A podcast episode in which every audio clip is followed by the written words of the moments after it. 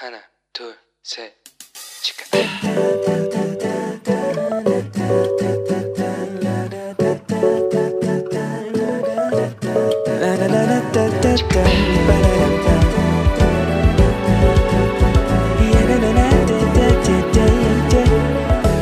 Here we go. Hello，你这个星期过得好吗？我是你人生梦想应援团的头号粉丝 Annie。 约翰麦斯威尔牧师啊，在他的著作《团队领导力的十七法则》里面呢，曾经讲过一个因为一个一错再错的沟通，最后导致了滑稽可笑结果的故事。那这个故事呢，讲到说，在一所大学的校园里面，流传着一个备忘录。首先呢，是校长告诉这个学术副校长说，下个礼拜四，哈雷彗星将在这个地区出现，这是七十五年一遇的盛事。请院系领导通知教授跟学生，在运动场集合，向他们解释这一个现象。如果下雨，活动取消，改为在体育馆集合，观看有关彗星的电影。接着呢，学术副校长就告诉了院系领导说，根据校长的指示，下周四哈雷彗星将在学校运动场上空出现。如果下雨，课程取消，请教授和学生到体育馆集合，在那里观看电影。这是七十五年一遇的非凡事件。然后呢，院系领导就去告诉教授教授们说。根据校长的安排，下个礼拜四哈雷彗星将在体育馆出现。万一运动场下雨，校长将下达另外一个指令。这种情况呢，七十五年才会发生一次。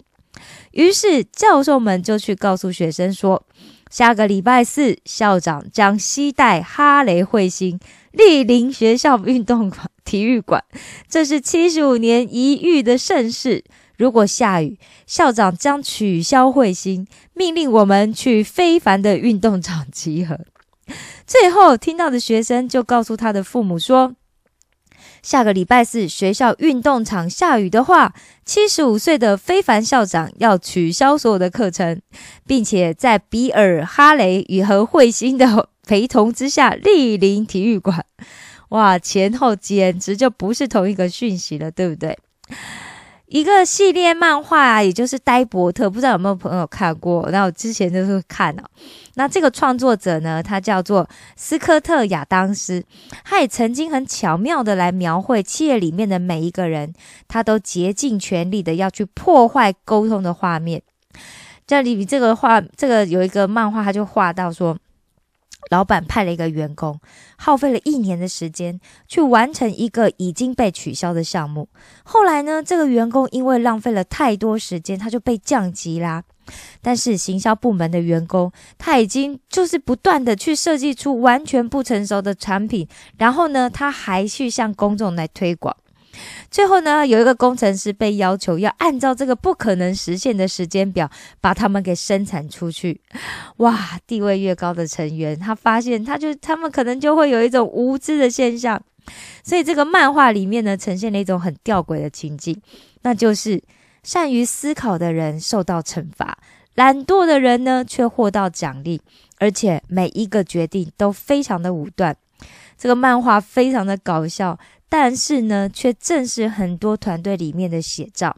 如果你曾经待过的团队里，每一个成员呐，彼此之间他们都从来不沟通他们的项目进度的话，那你就可以理解现在糟糕的沟通里面有多么的让人沮丧了。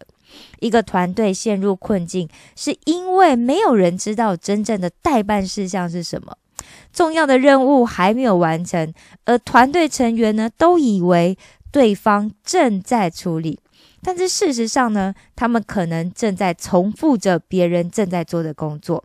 所以，组织内如果出现部门纷争的话，也有可能是因为每个部门呢都觉得对方是在蓄意破坏自己的工作。团队的成功跟团队成员合作的能力呢，取决于是不是有一个良好的沟通。所以现在呢，就让我们一起来看看如何操练我们在沟通的领导力吧。现在呢，请大家跟我一起翻到学生手册的第五十二页，拿着你的笔，跟我一起来做笔记，好吗？好，第一，首先我们来看看一个好的沟通者需要具备什么样的特质呢？一个好的沟通者需要需需要具备什么样的特质呢？其实要根据身份的不同，我们所需要或者是我们会具备的特质也不一样。麦斯威尔牧师曾经讲过，每个团队呢都必须要学习从四个方面来发展良好的沟通。第一，如果你是领导者，曾经担任过美国健康教育跟福利部长的卡内基公司总裁约翰加德纳先生曾经说过：“如果一定要我说出一项万能的领导力工具，那一定就是沟通。”那约翰麦斯威尔牧师认为。只有进行沟通，才能够有效的领导他人。如果你是一个团队的领导的话，那下面呢就是跟团队沟通的时候你需要参考的标准。首先呢是前后一致，因为没有什么比没有办法下定决心的领导者更让他的团队成员觉得沮丧的了。我相信大家最不喜欢的上司第一名，应该就是朝夕令改的老板吧，对不对？所以呀，要赢得团队的信任，沟通的一致性是非常的重要的。我们必须要让可以跟着我们的人呐，可以一直非常的清楚，他们是可以信赖你以及你所说的话。第二呢，是清晰的表达。如果成员们不知道你想要什么，他们当然没有办法去执行你的命令，但是千万要记得，不要试图炫耀你的智慧。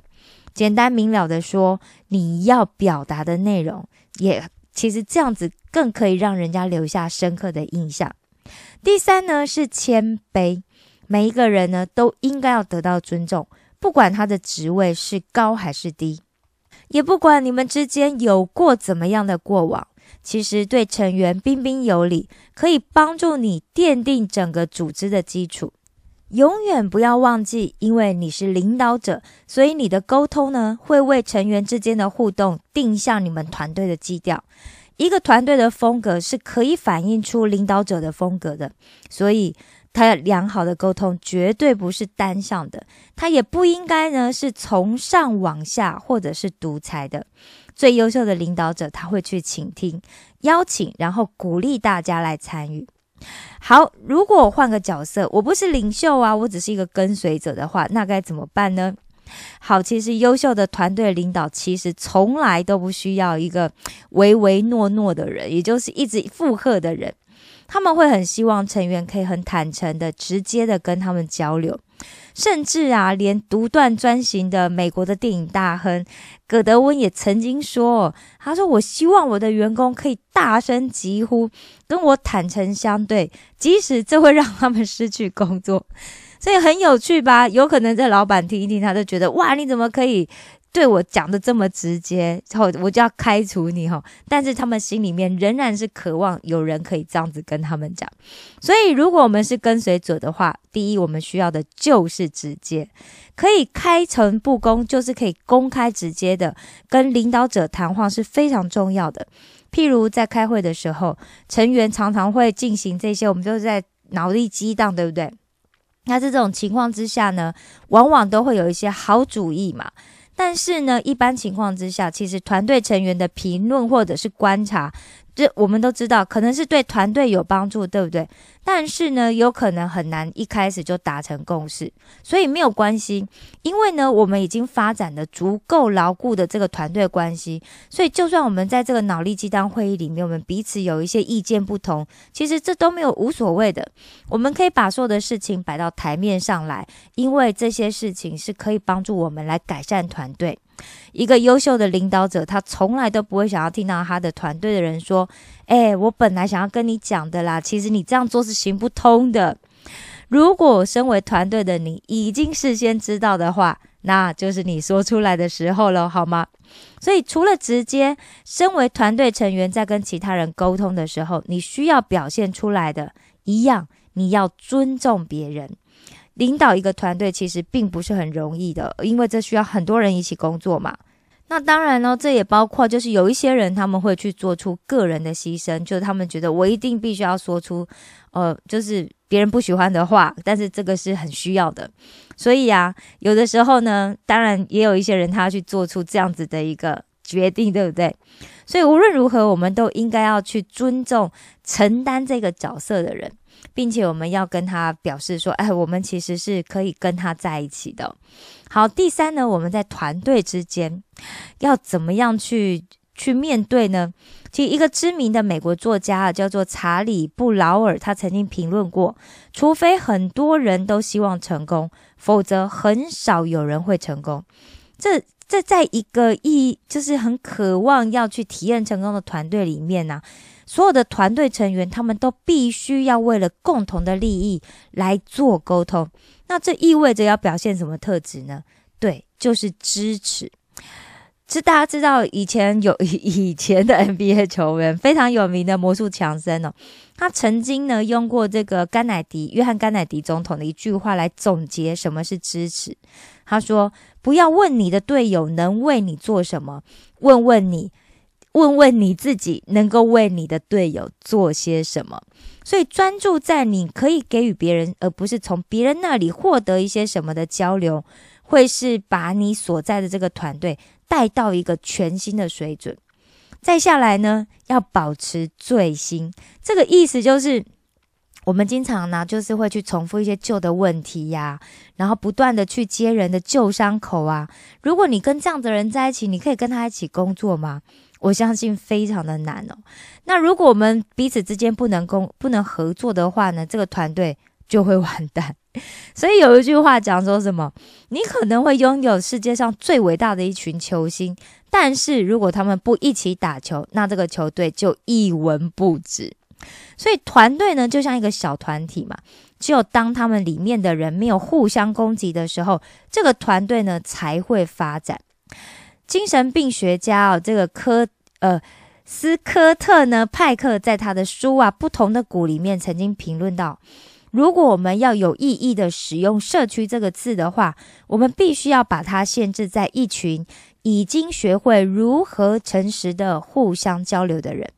他们的关系呢，会比他们沉着的面具还要深刻，因为我们都知道，团队的成败取决于团队成员之间的沟通方式。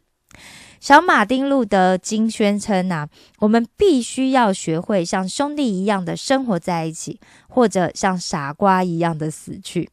如果互动很强，那团队采取的行动就会很强。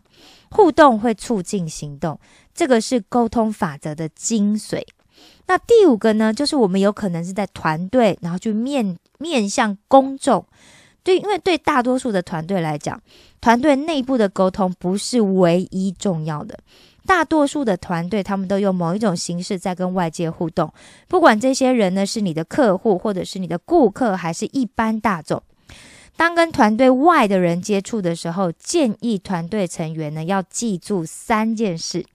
第一件事呢就是乐于接受；第二件事是有责任感。第三件事呢，就是现实。如果团队啊从别人那边优雅的接受对方的意见，而且总是及时的回应的话，那么对于设定跟接受期望保持现实的态度，这个团队他就可以做得很好。因为别人呢，外面的人来看，他们就会觉得啊，他们担心的事情呢受到了重视。另一方面，如果呢，我们是要跟不在团队里面的人交流的时候，团队可以表现出来的最重要特质呢，就是团结。团队的成员越独立的话，这个难度就会越高。大家去想想，要让老鹰啊编成一个队伍来飞行，容易吗？不容易吧，对不对？但是呢，团结的力量可以发挥最大的效用。以前呢，美国中西部啊有一个古老的故事，是关于一个乡村市集上的一场赛马。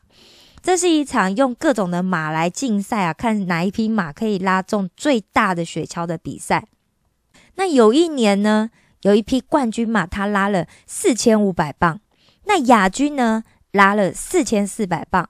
所以呢，就有一群人，他们就突发奇想，他们想知道这两匹粗壮的马，如果他们结合在一起，可以做一些什么事。所以呢，他就把他们绑在一起，结果他们一起拉超过了一万两千磅的重量，比他们各自的努力还要增加了三十三个 percent 哎。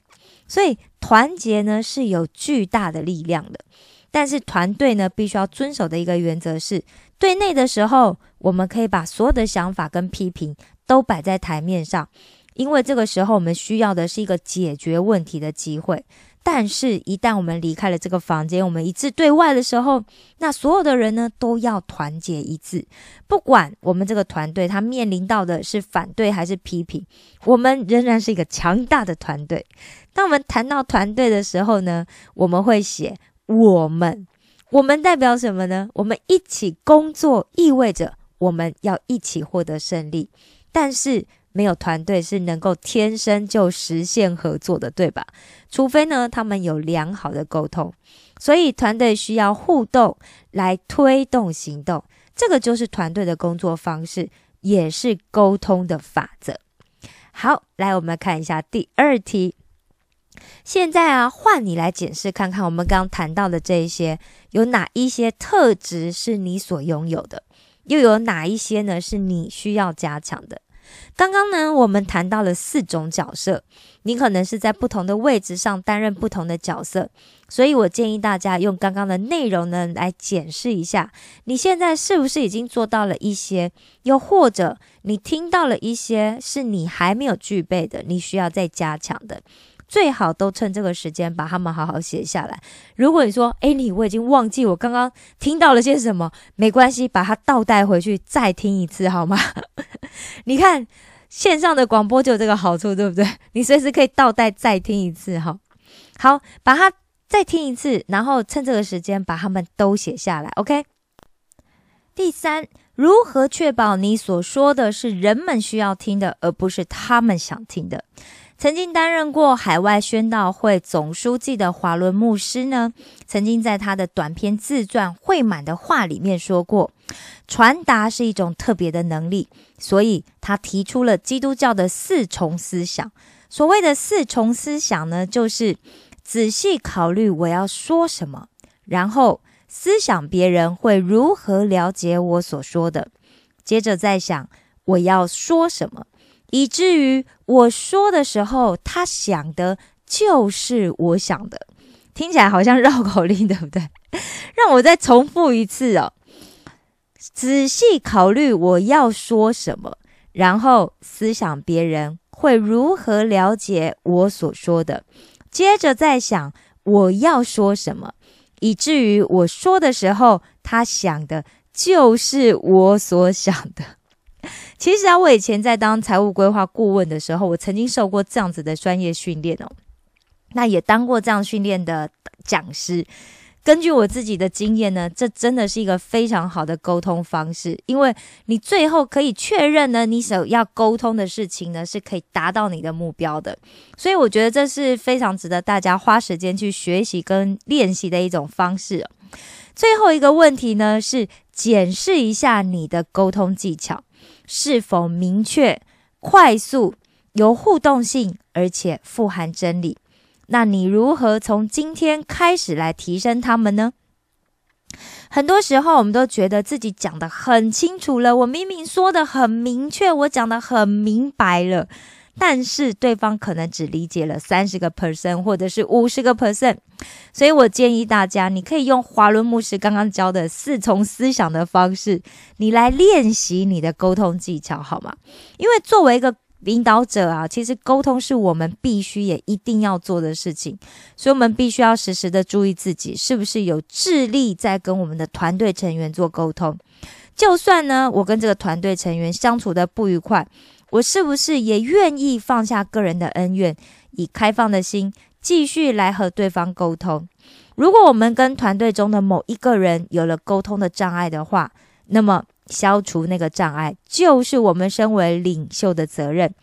领导者的沟通必须要一致、清晰，也必须要保持礼貌、尊重对方。同时，最重要的是，领导者也必须要是一个好的倾听者。因为如果一个领袖他不再去听别人的话的话，那么这个领袖就不会再得到智慧，因为他也不会再听到别人没有说出口的话，整个团队之间会停止沟通。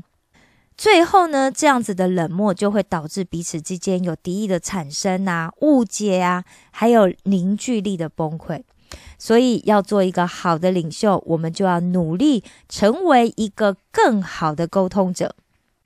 现在，让我们一起来读一下这个单元的圣经金句。那这次的金句呢，是箴言十六章的二十三节：“明智人三思而后言，他的话更具说服力。”现在呢，我要请大家跟我一起大声的宣告：“我是一个好领袖，因为我总是准备好答案。